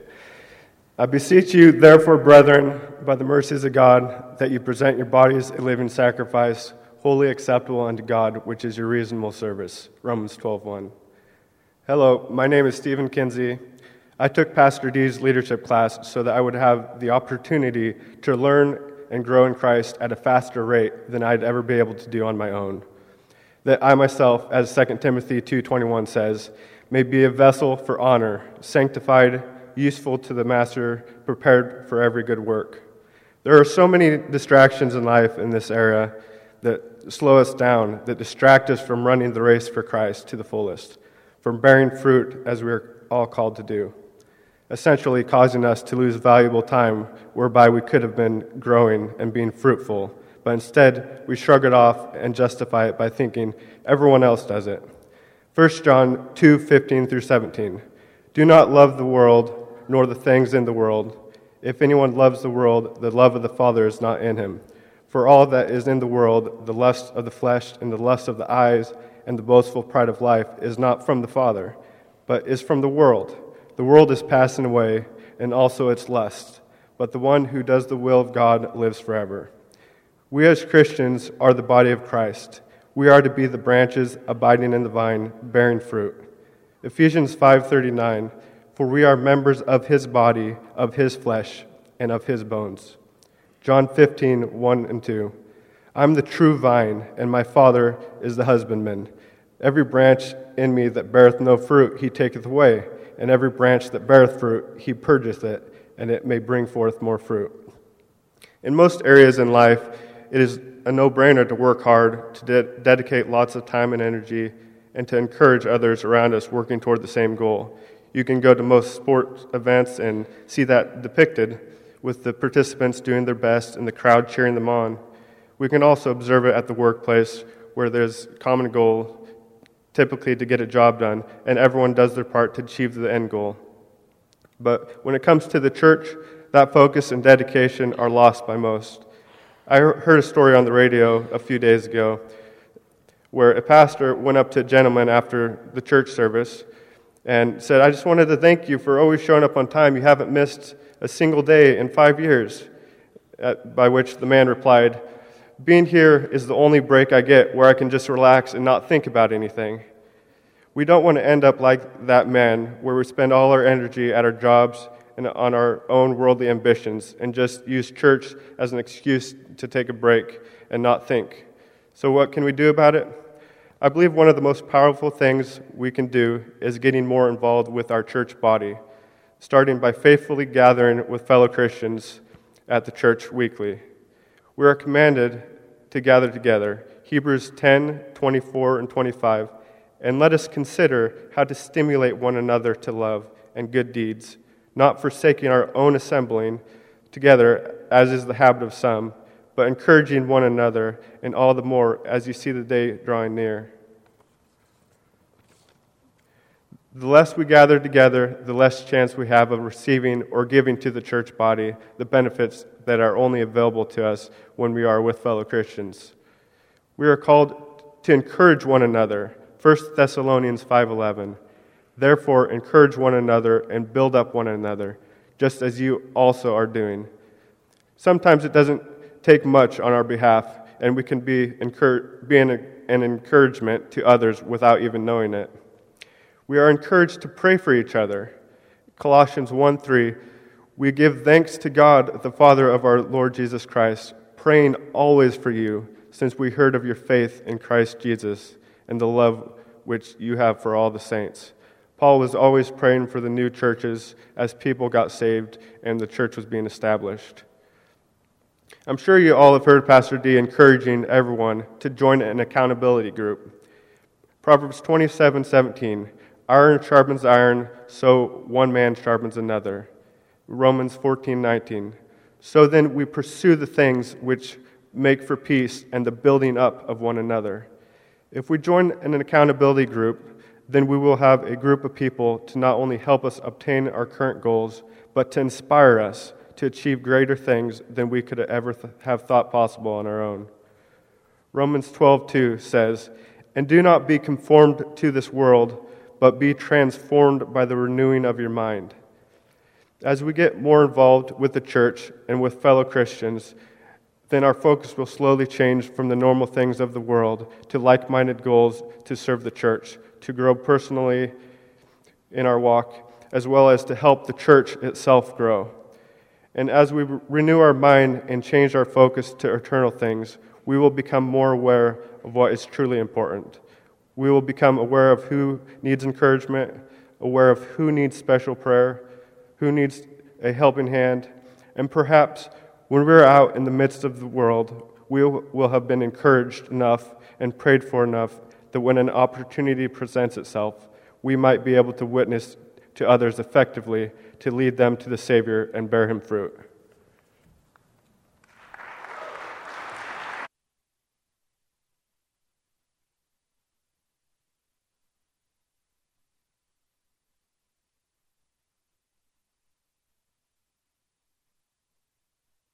I just want to thank all you guys that shared today. It really inspired me, and I really appreciate it. You guys did well. I'm Aaron Haas, and uh, um, I've been going here to JBC now for just over two years with my family. And uh, the first year, uh, Dee was starting to bug me about joining the leadership class, and I put him off because I had so much stuff going on at home at the time. And it was quite humorous because I told him first I got to build my house, I got to mow the field, I got to plant, the, you know, all the stuff. But it was true. I did have that stuff I had to take care of. But this year I was able to take it, and I'm so glad I did because it's it's made a big impact on my life. So here we go. Um, I want to know how many of you guys have seen that Indiana Jones movie, The Last Crusade, The Search for the Holy Grail. Uh, I know I have. And uh, at the end of the movie, there were three challenges that Indiana had, had to pass in order to get to the Holy Grail. This was a quest to find eternal life through immortality. The first challenge was, was, on, was only achieved by a penitent man. Indiana and his father repeated this over and over again until it dawned on them that only a humble man who kneels before God will pass. The second challenge required following the footsteps of God. Indiana had to step only on the stones that signified the spelling of God's name one letter at a time. The third challenge required a leap of faith to walk in the path of God. Indiana had to trust that when he took a step off what looked like a cliff, he would not plunge to his death, that God would safely direct his steps. I have been facing, faced with these three challenges recently in my life and over the past eight months in Leadership One class. Number one, how to humble myself before God. Number two, how to walk in God's footsteps. And number three, how to take that leap of faith and surrender my life, my will, my future to the one who has a perfect plan for me. In Leadership One, we learned about the seven disciplines of the Christian about seven disciplines of the Christian life and how to put them into practice in our daily lives. Those disciplines are Bible reading, prayer, worship, giving, asking for wisdom, gathering together, and self examination or confession of sin. Two of these disciplines have been challenging and life changing. They are Bible reading and prayer. Throughout my whole life in church, Awanas, Christian schools, and Bible college, the Bible was a textbook or was used in reading or memory competitions.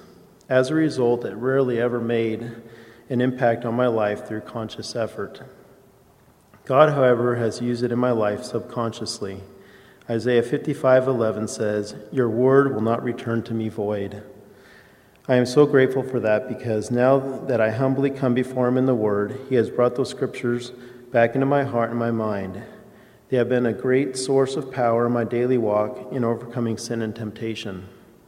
Psalms 119, 9 through 11 says, How can a young man, or in my case, as my son would say, an old man, keep his way pure? By keeping it according to your word. With my whole heart I have sought you.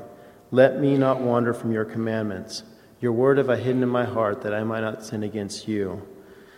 And in 1 Corinthians 10:13 it says, "No temptation has seized you, but that is com- that which is common to man, and God is faithful. He will not let you be tempted beyond what you are able.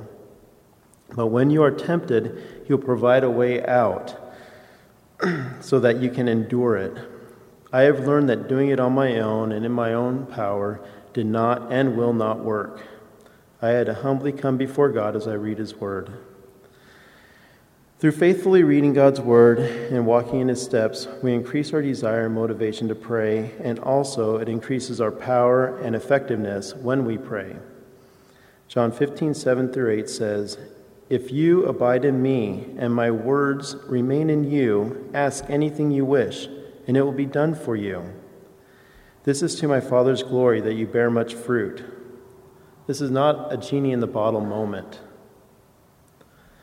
This is a disciple of Christ that is asking for the tools and resources to bear fruit for the kingdom of God. This brings me to our lesson on prayer. Dee always mentioned this, and it was stressed in our, in our uh, lesson on prayer, and it was that much prayer equals much blessing. Little prayer equals little blessing, and no prayer equals no blessing.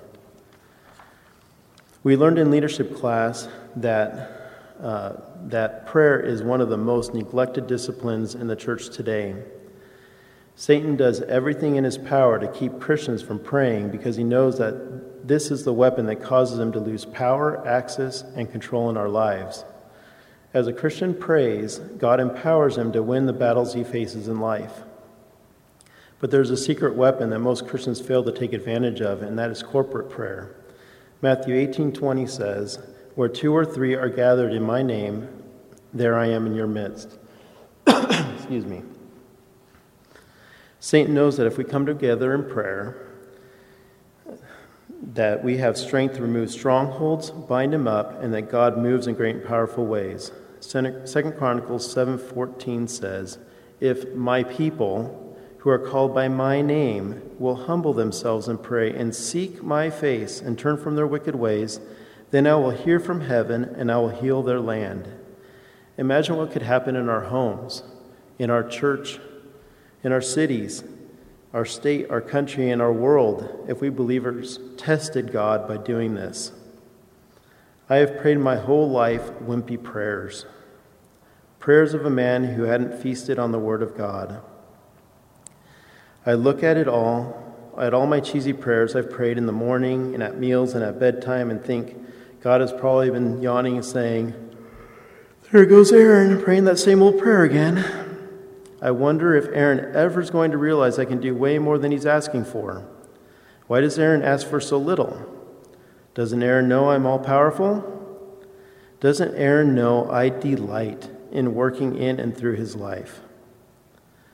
I now know all these things. I still feel like I pray poorly but I am learning and I have a desire to pray and pray with power. I want to be the man described in James 5:16b. The effective fervent prayer of a righteous man avails much. I have wasted too many years of my life neglecting the power and strength available to me in Christ Jesus. Enough is enough. I won't go back and I won't give up. I'm excited for where God's leading me. I've got a long way to go, but by his strength and encouragement from my family and accountability group, I'm growing. I've got my Lord and Savior Jesus Christ. What more do I need? I want the rest of my life to count for him, and the only way I know how to thank him is to surrender all my life to him. At this time, I'm not a singer, but I would like you to join me in a hymn that I just have come to be my prayer, and is, is the hymn, I Surrender All. So if you guys could, I will start and you guys can help me. All to Jesus I surrender,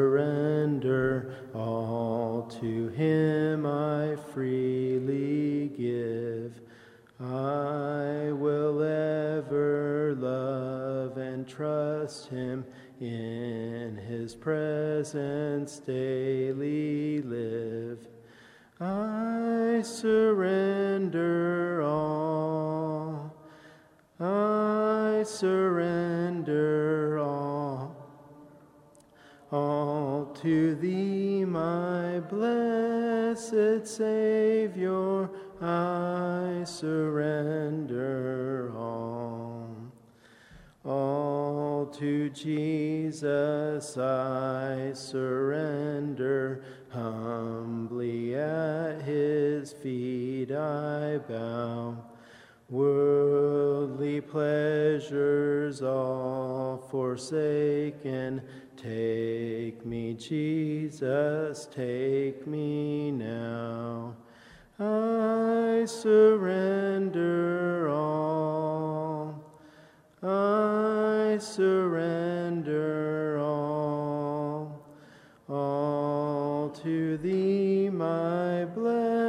blessed Savior, I surrender all. All to Jesus I surrender. Make me, Savior, wholly thine. Let me feel thy Holy Spirit, truly know that thou I surrender all. I surrender all. All to thee, my blessed Savior, I surrender all. All to Jesus I surrender. Lord, I give myself to thee. Fill me with thy love and power. Let thy blessings fall on me. I surrender all. I surrender